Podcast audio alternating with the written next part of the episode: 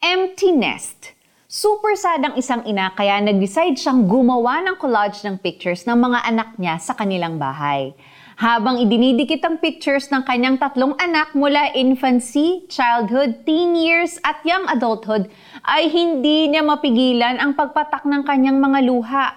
Ang bilis naman ng panahon, ang sabi niya. Experiencing depression, rejection, loss of purpose, stress, and anxiety over the welfare of children out of the home is a symptom of having the empty nest syndrome. Alam ng bawat magulang that parenthood is a lifetime commitment, but when children leave home, the parents miss their presence. Ganito rin kaya ang naramdaman ni Mary when Jesus moved out to do his public ministry? Did Mary ever struggle with being an empty nester? Just imagine her relationship with her firstborn son. Nakapiling niya ang pinaka-thoughtful at caring na anak na si Jesus since birth up to young adulthood.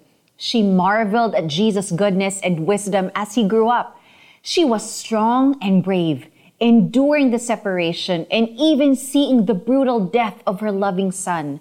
Mary displayed wisdom and can serve for us today as the best example on how to survive the toughest situations. After Jesus' death, Mary remained faithful to God and stayed with other disciples praying. Kaya for those in the same situation, let's remember that we can overcome the emptiness and disappointment we are feeling. Consider this time as God's appointed season in our lives today.